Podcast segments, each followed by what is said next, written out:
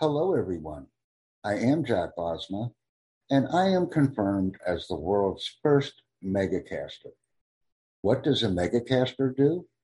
A megacaster uploads many videos on various platforms and also audio files. In addition to uploading files as text, audio, and video, a megacaster also interacts with audiences on a wide variety of platforms.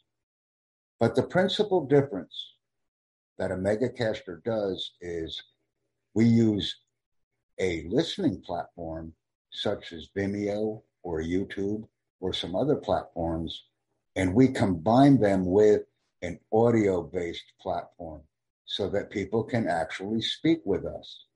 This is done using platforms that are audio based. So we have the video or listening component, and we combine that with live question and answer sessions using an audio based platform.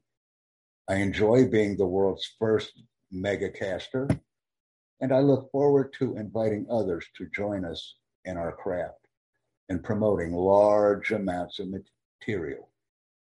Thank you very much. I'm proud to be a megacaster, and I will be learning more shortly.